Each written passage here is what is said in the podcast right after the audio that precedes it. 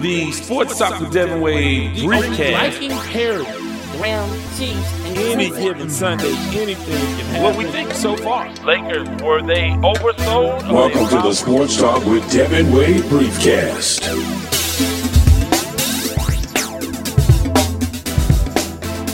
Welcome, welcome, welcome to a Sports Talk with Devin Wade briefcast. Not to be confused with our full episodes that include features and segments and interviews and discussions of a variety of topics. The briefcast, I can come to you in a more timely fashion, chime in on one, maybe two issues, and get that content out to you guys uh, so you can digest it and in turn interact. And that's what I want you to do here. And obviously, this time out on the briefcast, we're talking Deshaun Watson.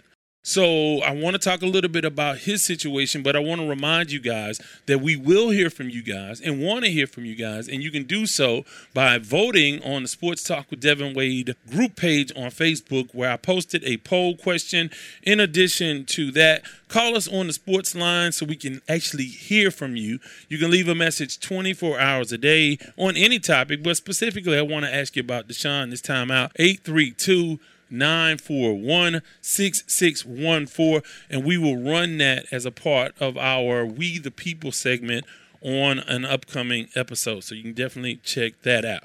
So i want to talk about deshaun and i want to talk about my thoughts on the number of games and what i think should have happened. But first there are a couple of things that I have issues with as it pertains to this entire situation.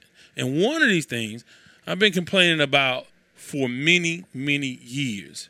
So, my first issue with this entire process and, and how the NFL handles things is the perception that the NFL is an arm of law enforcement. And what I mean by this, this is a, a private corporation, this is a private business. The NFL is not beholden to us as a an arm of the law. They're not there to protect us and provide public safety for us, the general public. We have laws and we have law enforcement agencies dedicated to that. But what's happened here is that the NFL feels like they can supersede whatever investigations that are done by district attorneys around the country and, and grand juries and, and do their own thing. And that we're going to take that or supposed to take that as binding. And and obviously look you get into the collective bargaining agreement and some of the things that they agree on but i just think i have a problem with a private company doing an investigation on somebody that ignores the results or the findings of law enforcement. So when you have two grand juries that would not send this to trial that no billed him in harris county and brazoria county and there are no further pending charges what are you i mean like how's that supposed to go? What are we doing? I mean how, how are we you're gonna still like do your own private investigation and ignore the results of what the district attorney and the grand juries found? Uh, i mean are we just gonna ignore that? Because i know they do that because there's a lot of pressure on them. Because look at the end of the day the nfl is all about money and all about perception. And so they feel pressured by the public to do more when they're doing too much. Let the law do what it does, and then you perform accordingly. Now, there are provisions in your collective bargaining agreement. There are things that the NFL and the Players Union has agreed upon. That these are the rules. So, I mean, I heard a lot of talk about Calvin Ridley getting a year for gambling. Well, while that may be extreme, that's something that's in the CBA. That's something that they've already agreed on. Like, this is the consequence for this. This is the consequence for smoking weed. This is something that both sides, the NFL owners and the NFL players, have agreed on. And they signed off on these. So when those sorts of things happen, then you can't be mad because the players know what it is going into it. And they've agreed to it. Now, for, I, and I've said for a long, long time, I thought that Roger Goodell had too much power and influence on the future of these guys and, and how much money they make and and the fines and suspension. He had too much power to to discipline them. So they come up with this new system and they bring in this retired federal judge Sue L. Robinson to handle the decision.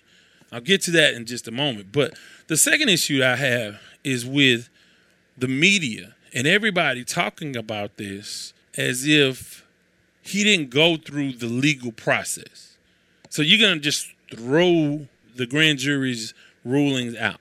You're just gonna throw those decisions out like they never happened, and that somehow he's guilty because of other things that were clearly admitted into the process that, uh, and the information heard by the grand juries, two grand juries, Brazoria County, Harris County, heard by them, dealt with by district attorneys. So he, he's going through his process. And for the most part, he's dispensed of his civil situation, which again, I thought that that was going to play a bigger role. I wasn't sure that all of them were going to settle. One of them still has not settled. And, that is a big variable out there hanging out because it's one thing to have allegations, it's another when in a civil proceeding, he almost has to prove. I mean, the, burden of proof is different in a civil case. He would have to testify and answer questions under oath.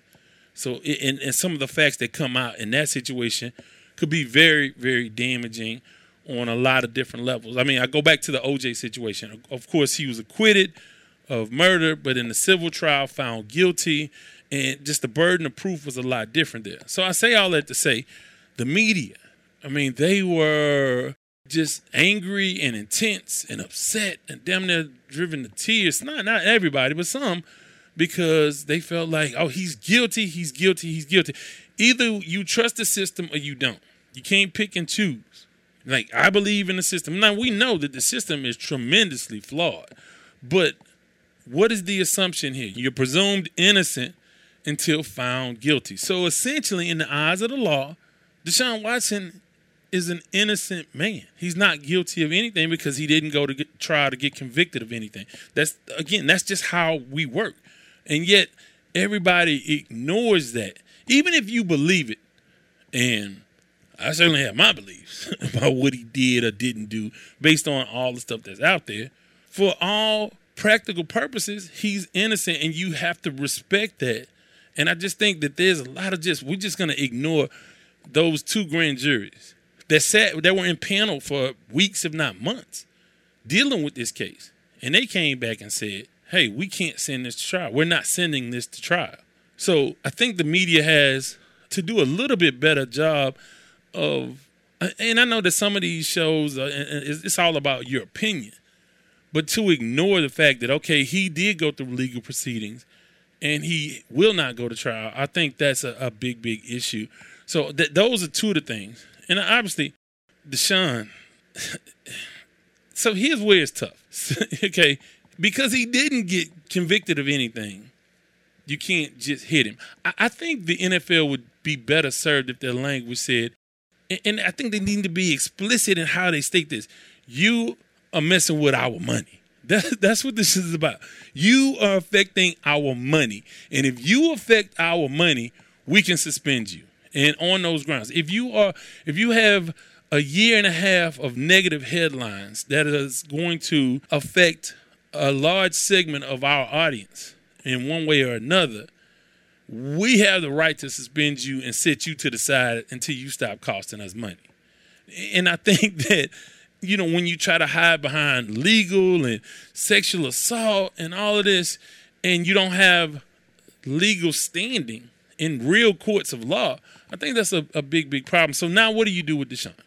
Because clearly he mm, he he he's not an angel in this situation. There's a lot of stuff, and you can't say. I mean, you can if you want to, but you cannot believe that everybody's lying when you do have evidence that he reached out. I said uh, and read the the 15 page report, and I just think that, I mean, even without that, he there's a lot that has been corroborated, and, and, you have a lot of similar testimony, even if you believe don't believe in some of them. But it was 24 of them. You think everybody's lying?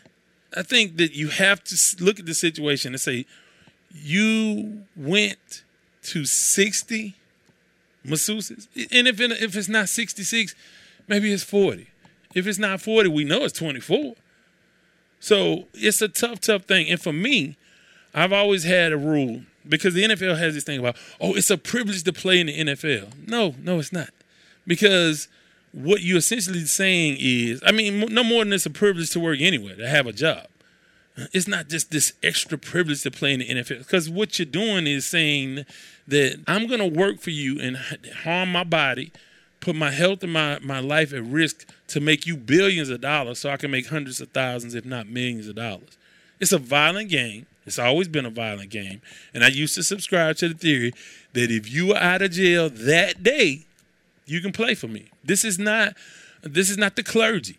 This is not these aren't legislators that are determining the laws of the land. These are not people that are consequential. These are entertainers. And they entertain in a very brutal way. So let's not act like, oh, the, the you know, oh, you get your your wings to play in the NFL. You get your halo to play in the NFL. It's a violent game. So I, I generally try to say, look, football is football, but the issue is it costs the NFL money. And I think if the NFL does a, a more explicit job of explaining, if you bring negative attention to this league, I don't know how they will write that up in the CBA. Then you can get out of the woods with dealing with these legal issues where he only got six games. Should he have gotten more games? It's tough. It's tough because he did not get convic- convicted of anything. Do I believe he did wrong? Oh yeah, I do believe he did wrong. He did a lot of wrong. But again, what we have is what we have, and what we have is a situation where the legal process has run its course. The civil issues have just about run their course. And what do you do with the results of all this negative attention? Because you know it's not going to stop. And I'm not saying it should stop or shouldn't stop. You feel how you feel. But it's people that are more upset about this situation than they are about the sexual assault allegations against Donald Trump. Huh. Which are 30 of those. And we've heard some of his language. And there, and he it was much more important as he went on to be the president. So what he did and how what his position was was much more important to the daily lives of average Americans, of every American, than Deshaun Watson. So this inequity in anger is is confusing to me. But again, none of this exonerates or excuses Deshaun Watson's choices. And I think Deshaun has some some things that he might have a tendency to enjoy that are not um, they're close to being illegal. And it's certainly unscrupulous. it's just not it's it's weird not cool stuff that he's involved with uh, or he had been involved with. And again, he's not a criminal because the look, he went through the process, not a criminal. What do you do? Six games? Six games is six games. I, I guess it is what it is. I would be concerned if I'm the NFL if he's not able to settle that last case. Because if more information comes out and more graphic details in the court of law come out, that could be really, really damaging. And then the NFL really, real look stupid for saying only six games. So as it stands, the NFL has time to appeal. Give me your thoughts. I guess you have to accept the six games because you did bring a lot of negative attention to this $9 billion industry, and they just can't have that without dealing with it in some way. And the other thing about, oh, well, time served last year. No, no, no, no. Not time served last year because guess what happened last year? He got paid. He got all his money. They agreed to it because they didn't. They wanted to trade him, couldn't trade him because the court pro, the the criminal process had to run its course. So they couldn't trade him, but they were ready to do so, and they didn't want to have him on the field, and he didn't want to be on the field for them. So that was a mutual agreement. So that has nothing to do with the suspension. We'll see what the NFL chooses to do. But again, give me your thoughts on that. 832 941 6614. 832 941 6614.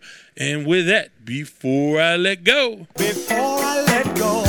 before I let go, I want to remind you guys to go back and listen to past episodes. Of course, you can find us on any podcast platform Spotify, Apple Podcasts, Amazon Audible, um, iHeartMedia, TuneIn, SoundCloud, anywhere you catch podcasts, you can catch us. And go back and listen to some good interviews, some great interviews, some great conversations we had with SWAC Commissioner Dr. Charles McClelland and with Eddie Robinson, a friend of the show, former special te- I guess he still is a special teams unit member, and of course now the head coach of the Alabama State Hornets. So we have more SWAC content coming up. We will talk about Bill Russell in upcoming episodes. The wild, wild world of Major League Baseball, the trade deadline, including what the Astros did, and we have some great guests coming up for you in future full episodes. Give me your thoughts on the briefcast and your thoughts on Deshaun. 832-941-6614. Please like, comment, share, all that good stuff, and make sure to join the Sports Talk with Devin Wade group on Facebook. If you can't remember any of those things, please remember these four things. Number one, I don't do no favors after six o'clock in the evening. Two, I ain't got no money. Three, I'm not harboring any fugitives from justice. And four, bye. This has been the Sports Talk with Devin Wade podcast. Remember, you can follow him on Twitter at Wade's Word. Thank you for listening.